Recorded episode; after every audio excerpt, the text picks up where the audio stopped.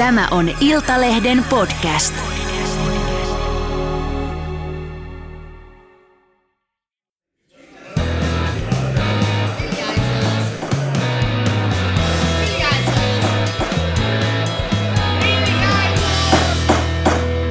Politiikan puskaradio. Studiossa Lauri Nurmi. Ja Juha Keskinen. Tässä käytiin, Juha, sellaiset pienet kinkerit kuin kuntavaalit viime sunnuntaina. Äänestäjistä 55 prossaa kävi urnilla, mutta kyllähän kuntavaaleissa tapahtuu yhtä sun toista. Joo, Kemissä nousi esiin tämmöinen uusi, nuori, lupaava läpimeniä, joka teki huiman tuloksen.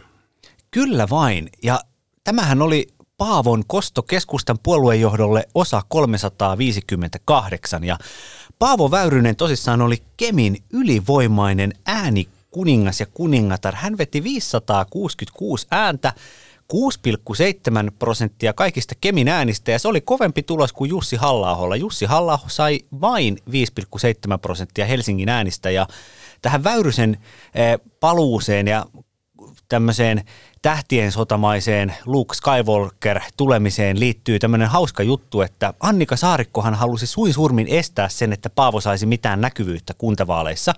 Paavohan olisi halunnut Helsingin pormestariehdokkaaksi, Saarikko ei halunnut Paavoa siihen, vaan halusi oman erityisavustajansa Eeva Kärkkäisen. No, me voimme arvata, miten Eevalle kävi. Ei kovin ruusuisesti, tai saada 0, nolla jotain prosenttia Helsingin äänistä, mutta Paavo meni Kemissä ja pamautti 6,7 prossaa. Aika kova tulos. Kyllä, toi oli kova tulos. Helsingissä demarit pärjäsivät jossain määrin paremmin kuin valtakunnallisesti. Siellä, siellä menivät läpi kaksi nuorta ikiradikaalia, Erkki Tuomio ja, ja Ilkka Taipale, jotka ensimmäisen kerran valittiin jo kuntavaaleissa 1968, eli 53 vuotta sitten. Eli tämmöistä jatkuvuutta kuntapolitiikassa kyllä löytyy. Eli siis meillä on vielä joku nuorekkaampi demarinuori kuin Timo Harakka, kun meillä on Eki edelleen demarinuorten päätähtenä. Kyllä, kyllä. Ja, ja se on hienoa, että nämä vanhat huutomerkkisarjan radikaalit niin kun jaksaa edelleen olla mukana. On, ja tähän herättää ansaittua pelkoa tämä tuota, ikinuorten menestys näissä kuntavaaleissa, koska Lapin vaalipiirissäkin Markus Lohi tärisee nyt Paavon pelko persuuksissansa, sillä aidosti siellä nyt keskustajohdon seuraava kammotusajatus on se, että Paavo menee ja pamauttaa itsensä eduskuntaan vuoden 2023 eduskuntavaaleissa. Ja siellähän Markus Lohi viimeksi tuli valituksi vain ihan – oliko seitsemän vai yksitoista ääntä, ettei vihreiden Riikka Karppinen olisi, olisi tuota pudottanut keskustalaista lohta eduskunnassa. No Lohella kävi siinä tarkastuslaskennassa tuuri, mutta nyt sitten seuraavissa vaaleissa se onkin oma Paavo, joka uhkaa sitten viedä kansanedustajan paikan Markus Lohelta tai joltain muulta. En tiedä, ehkä jopa Mikko Kärnältä. Joo, ja kyllä politiikassa kaivataan tämmöisiä niin kuin ankkuriedustajia, on ne sitten kunnanvaltuustossa tai eduskunnassa, että tämmöisiä ikuisia nimiä, että on niin paljon ehdokkaita, jotka valitaan ja jotka kestää muutaman kauden, mutta sitten on näitä ikiliikkujia, jotka niin kuin antaa valitsijoille sitä turvaa, että vuosikymmenestä toiseen sä näet ne samat nimet siellä. On ja näissähän kuntavaaleissa tuota, täytyy todeta se, että jos ajatellaan vielä keskustapuoluetta, niin mieleeni palautuu sellainen, että kyllähän keskustassa on paljon tällaista tuota vaiettua särmää, vaikkakaan näissä vaaleissa ei, ei, ei kenelläkään tunnetulla keskustalaisilla tainnut olla ehdokas numeroa 69. Mutta mieleeni palautui se, että pääministerinä Matti Vanhanen – kuntavaaleja pidettiin vuonna 2008 ja silloin Matilla taisi olla sutinaa vähän siellä ja täällä, niin Rova Fortuna arpoi Matille Nurmijärvellä ehdokasnumeroksi 69 ja Matti sitten totesi Yleisradiolle ihan haastattelussa, että siinä oli vitsailua ehdokasnumerostani 69 kuntavaaleissa, josta sain kuulla virnuilua koko syksyn ajan. Keskusta on muutenkin päässyt toteuttamaan unelmiaan ensi viikollahan tulee sote-uudistus eduskunnan ratkaisemaan käsittelyyn ja äänestykseen.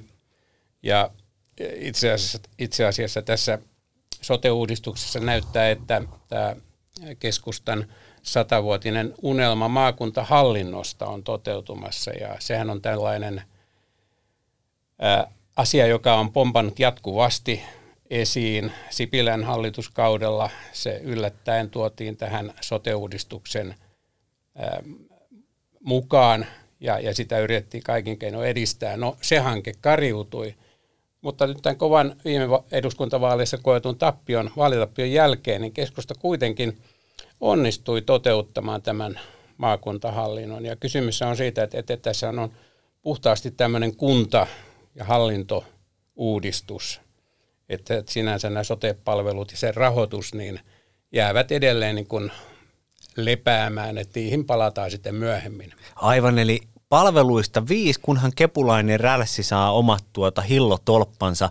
Siellähän on tällainen hauska juttu, että näihin uusiin hienoihin maakuntavaltuustoihin, jotka valitaan ensi vuonna, tadaa, äänestysprosentti nousee 80, kuka käy äänestämässä aluevaltuustovaaleissa, niin ne on päätoimisia ne aluevaltuustojen johtajien paikat, että niistä saa ihan kivan liksan ja mä veikkaan, että ei se liksa ihan tuommoinen suomalaisen keskipalkka kolme tonnia ole, vaan kyllähän nyt kepulaiselle satraapille, joka on eduskunnasta pudonnut tai jollekin demarisiskolle tai veljelle, joka on eduskunnasta pudonnut, niin kyllähän sille pitää järjestää tämmöinen aluevaltuustojohtajuuspaikka, josta sitten voidaan antaa ihan kiva kuukausipalkka. Joo, ja maakuntiin tarvitaan töitä, että siellähän muuten paikkapaikoin on aika hiljasta. Aivan, eli tämä on tämmöinen niin työpaikkojen perustamisoperaatio maakuntiin. Mutta samaan aikaan hoitajia vähennetään kylläkin, että, koska rahathan pitää käyttää hallintoon. No niin, tässä on tämmöistä pientä suhtaa, mutta näinhän on todettu, että tätä, tätä sitten jatkossa säädetään. Saa nähdä, miten sitä uudistusta sitten pystytään parantamaan, mutta nyt tämä näyttää vähän tämmöiseltä hallintomeiningiltä. No, sitähän se taitaa olla ja tässä kun sitten on povattu tätä hallituksen kaatumista, niin tiedätkö, tiedätkö Juha, että nyt on, arvaatko, että mikä nyt takaa hallituksen pystyssä pysymisen tuota, ainakin vielä vuoden ajan? No kyllä, siihen yleensäkin on jotain syitä löydetty. Kyllä vain. Nyt se on kau, kauhavan suuren pojan Antti Kurvisen nousu ö, tiede- ja kulttuuriministeriksi. Oikeastihan tässä on kysymys urheiluministerin postista ja näin tuota kauhavan suurta poikaa kurvista tuolla eduskunnan kuuluisessa kuppilassa männäviikolla ja Antti tuli siellä, ei meinannut enää pukuunsa mahtua, kun hän oli innosta piukeana ja oli menossa operajuhliin. Ikävä kyllä Savonlinnassa operajuhlat on peruttu, mikä on to- toki harmi siksi, että itsekin olisin mielellään käynyt operassa tänä kesänä. Mutta Kurvinen ei surkutellut tätä suurta tappiota, vaan hän oli into piukeana odottamassa, että ensin – hän saa onnitella huuhkajia lentokentällä, sehän kuuluu urheiluministerille. Sen jälkeen, vaikka yleisö ei pääse Japanin olympialaisiin, niin kyllähän Kurvinen nyt toivoo, että keisaria pääsee tapaamaan sentään Suomen urheiluministeri. Eli tässä Suomen urheiluministerin kyllä pitäisi päästä Tokioon onnittelemaan naisaitajuoksijoita. No sitten kun on selvitty tästä kesän tuota, poliittisesta koitoksesta, niin ensi talvena – keskustapuolueen suuri ystävä Kiinan kansantasavalta, jolla taitaa olla aina edustaja keskustan puoluekokouksessa, niin kutsuu Kurvisen totta kai Pekingin talviolympialaisiin. Ja kun Pekingin talviolympialaisista on selvitty, niin sitten Uros-areenalla on Lätkän kotikisat ja kyllähän Kurvisen pojan pitää päästä aitioon katsomaan, kun leijonat pelaa ja Mertaranta hehkuttaa ihanaa leijonat, ihanaa. No arvaatko Juha, mikä tässä on nyt sitten ainoa sudenkuoppa, mistä puoluetoverit ovat varoittaneet kurvista? Kyllä mä epäilisin, että se on tämä, tämä meidän urheiluministerien historia. Että täytyy varoa sitä, että ei mennä jalat alta. Että mehän muistamme, miten olympia, Sotsin olympialaisten yhteydessä silloinen urheiluministeri Arhimäki otti tämän pronssimitalijuhlinnan niin, niin vakavasti – meidän jääkiekkojoukkojen kanssa. Silloinhan oli Teemu Selänteen viimeiset olympialaiset menossa ja tuota, urheiluministeri Arhimäki veti, veti tehtävänsä niin loppuun saakka, että lopulta joukkueen jäsenet joutuivat kantamaan ministerin hotelliin nukkumaan. Aivan lätkäkieleen ilmaistuna Paavo veti päätyyn saakka. Kyllä, kyllä, juuri näin. Ja tuota, kyllähän tarina on kertonut, että se oli leijona viinaa, jota Paavo, no Paavo. Totta kai, totta kai valtion hommissa näinhän se Näinhän se täytyy olla, leimattua leijona viinaa.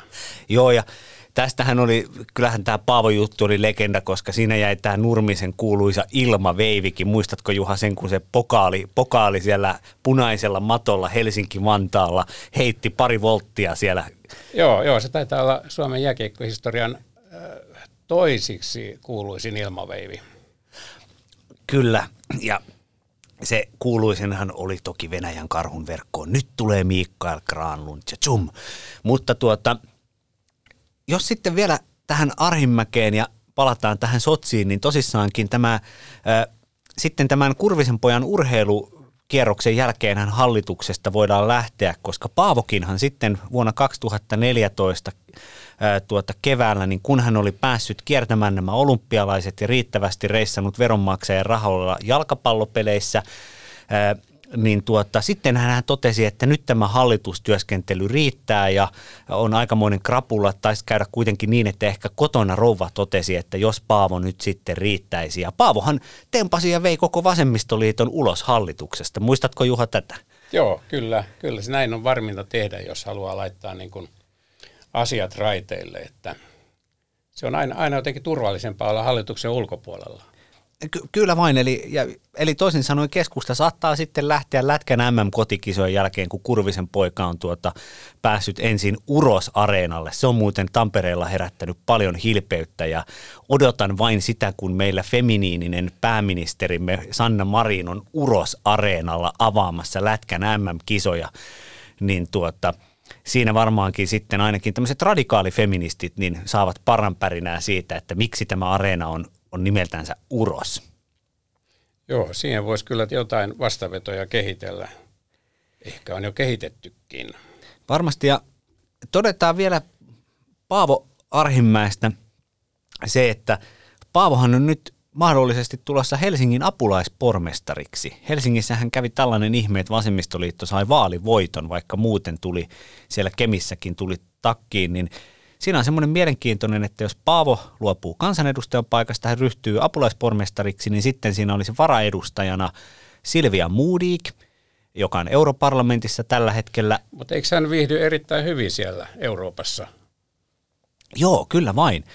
Ja sitten hän, siinä on sellainen, että Moodik ei taida uskallattaa tulla Helsinkiin edustajaksi, eh, koska viime eduskuntavaaleissa hän jo tippui kertaalleen eh, tuota, kansanedustajan paikalta, mutta sitten oli onneksi pari viikkoa eduskuntavaalien jälkeen eurovaalit ja sitten Lee Andersonin tuella niin todettiin, että kyllähän nyt sisko pitää simpukkapatojen ääneen, ääreen tuota saada ja koko puoluejohto kampanjoi, että Silvia saatiin sitten sinne simpukkapatojen ääreen pelastettua. Ja kun Silvia ei varmaan tätä varakansanedustajan paikkaa ota vastaan, niin sitten hän historian siivet tuota tärisevät ja meille olisi aidosti tulossa ensimmäinen somalitaustainen kansanedustaja. Siellä sitten toisella varasijalla olisi Suldan Said Ahmed. No niin, sehän olisi hieno avaus. Mitä muuten Juha olet miettinyt siitä, että jos tässä muutama sana vielä, vielä kokoomuksesta lopuksi, niin kokoomus sai, sai tuota, tämmöisen melkein veret seisauttamaan. Oliko 21 ja 1,5, niin, niin mikä tätä porvari porvariparaattia nyt sitten mielestäsi selittää? Joo, no sitähän on selitetty pitkälti sillä, että, että jotenkin nämä talousaiheet ja verotus jätet, jätettiin niin kuin lähes yksinomaan kokoomukselle, että perussuomalaiset oli pikkusen siinä mukana, mutta kuitenkin. Ja, ja sekä, sekä demareissa että vihreissä on nyt kovaa sisäistä keskustelua, kritiikkiä siitä, että, että olisi pitänyt olla niin kuin tässä – talouspoliittisessa keskustelussa niin kuin paremmin ja monipuolisemmin mukana, että, että, että, että tuota, korostettiin vain näitä palveluita ja sitä, mihin rahaa saadaan menemään, mutta ei, ei, ei sitten tätä hallittu oikein tätä talouspolitiikkaa. Niin, että rahaa, rahaa on eikä olla niin kuin köyhiä eikä, eikä kipeitä.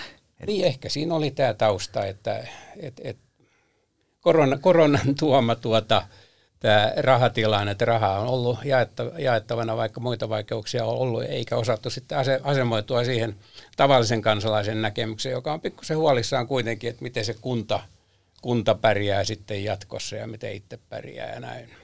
Joo, ja tästä rahasta nyt kun on lomakausi tulossa, niin mieleeni palautuu tuota rakas ystävämme, jolla oli lämpimät, lämpimät välit mediaan, eli, eli Sipilän Juha. Ja, ja tuota, kun katselin tuossa kuntavaalien jälkeisenä maanantaina tuota, pääministeri Marinin mediaoperaatioita, joita oli siis tasan nolla.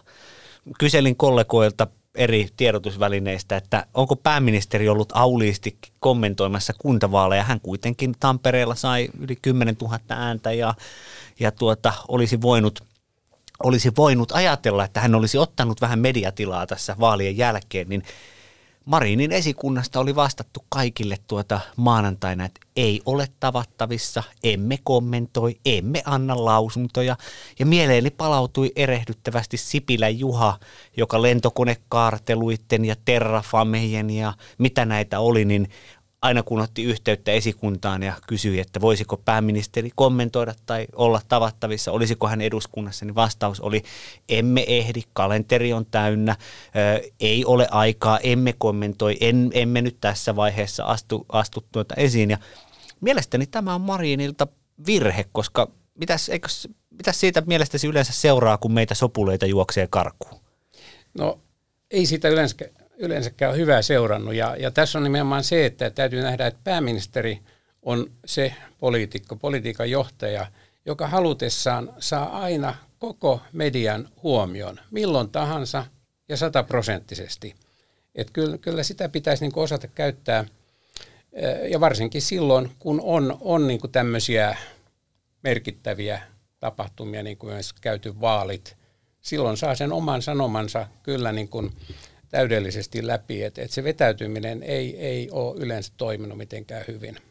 Ja ehkä tässä on vähän sellainen, että hallituksessa on nyt tiukat paikat, koska siellähän on RKP ja kuka se veikään sen Marinin unelman, eli hänestä ei olisi toki tullut Tampereen pormestaria, mutta se Tampereen pormestarin paikka taisi mennä 15 äänellä ja – rauha hänen muistolleen, mutta se oli tämä edesmennyt RKP-läinen, joka sen vei siitä tikkarin siitä Marinin porukan edestä. Joo, tämä on kyllä yksi, yksi semmoisia erikoisimpia tapahtumia Suomen poliittisessa historiassa, että varmasti, varmasti jää mieleen. Joo, jää. Se, se oli tuota vielä sillä lailla, että olin itse tuossa, pidettiin tätä meidän Iltalehden vaali, vaalistudiota ja, ja sitten tosissaan – katsottiin koko illan ajan. Siinä oli kaverina Jarmo Korhonen ja että demarit johti tuhannella sadalla äänellä ja sitten se kutistui vaalipäivän äänien ansiosta, joita kokoomus sai enemmän kuin demarit, niin kutistui 500, 400. Sitten kun oli 97 prosenttia laskettu Tampereen äänistä, niin eroa oli, eroa oli tota enää semmoinen pari, kaksi puolisataa ääntä ja mä katsoin, että perhana, että jos nämä on tota sieltä Tampereen keskustasta tai Pyynikin porvarillistuneilta entisiltä työläisalueilta, niin tota, että et kokoomus voi mennä ohi. Ja niinhän siinä sitten lopuksi kävi, mutta ei siksi, että kokoomusehdokkaat olisi menestynyt, vaan siellä oli tämä RKPn Peter Löfberg, joka valitettavasti oli menehtynyt toukokuussa, mutta kun vaalilain mukaanhan meillä on niin, että kun ehdokasasettelu on vahvistettu, niin vaikka kuolisit tai vaikka haluaisit luopua ehdokkuudesta, niin se ei ole mahdollista. Aikanaan muistan, kun Frederik taisi olla perussuomalaisten ehdokkaana ja sitten hän keksi, että hän haluaisi luopua ehdokkuudesta, niin ministeriöstä sanottiin, että ei Reetu, että, että nyt on semmoinen juttu, että Tsingiskaanin on pakko olla ehdolla. No tota, tämä Peter Löfberg, RKP-läinen, joka oli vaaliliitos kokoomuksen kanssa, niin vaikka hän oli edesmennyt toukokuussa, niin hän sai ennakkoon 115 ääntä ja sitten vaalipäivänä – 45 ääntä. Ja nämä vaalipäivän 45 ääntä sitten tuota oli tämmöinen viimeinen kiitos, ja niillähän todella pudotti sitten Lauri Lylyn pormestarin paikalta. Joo, tästä nähdään, että jokainen ääni merkitsee, ja että kyllä kannattaa käydä, käydä äänestämässä, ja marginaalit voi olla joskus äärimmäisen pieniä. Että näitähän, näitähän usein on, on, on tota, että sama vaaliliiton tai puolueen sisällä niin kuin viimeiset, viimeiset paikat voi mennä ihan äänen parin erolla, mutta että Tampereen tapaus kyllä, kyllä on ihan historiallinen. On, mehän tunnetaan, että Tampereellahan on, on, on vahva suomenruotsalainen, no oliko siellä nyt Finlayson joskus 1800-luvulla, mutta onkohan siellä sitten ruotsia enää, enää juurikaan puhuttu ainakaan 1950-luvun jälkeen, mutta siellä todellakin niin tuota, niin, niin tuota, sitkeät viimeiset suomenruotsalaiset niin saavuttivat tämmöisen merkittävän vallankumouksen. Ja, ja tuota, tämä no sanotaanko nyt sinisten ja punaisten yhteenotto, jotta ei tule liian tällaisia historiallisia tuota, aasin mieleyhtymiä johonkin toisenlaisiin yhteenottoihin, niin se nyt sitten päättyi tota, tämän, tämän kokoomuksen eduksi, mutta siellä sitten kuitenkin ei sentään Kale Kummolasta kai ole tulossa, tulossa pormestaria, näin kuulin että vaikka Uros Areena on, niin, niin kun Kale oli toivonut pormestarin paikkaa, niin ilmeisesti sitten nyt vähän tämmöinen maltillisempi Anna-Kaisa Ikonen on tulossa, tulossa sitten Tampereen pormestariksi. Ja tota, eiköhän me, mitä, mitäs Juha tota, todetaan, että tähän lopuksi vaikka siitä, että mitä luulet, että Marin nyt sitten, sitten miettii?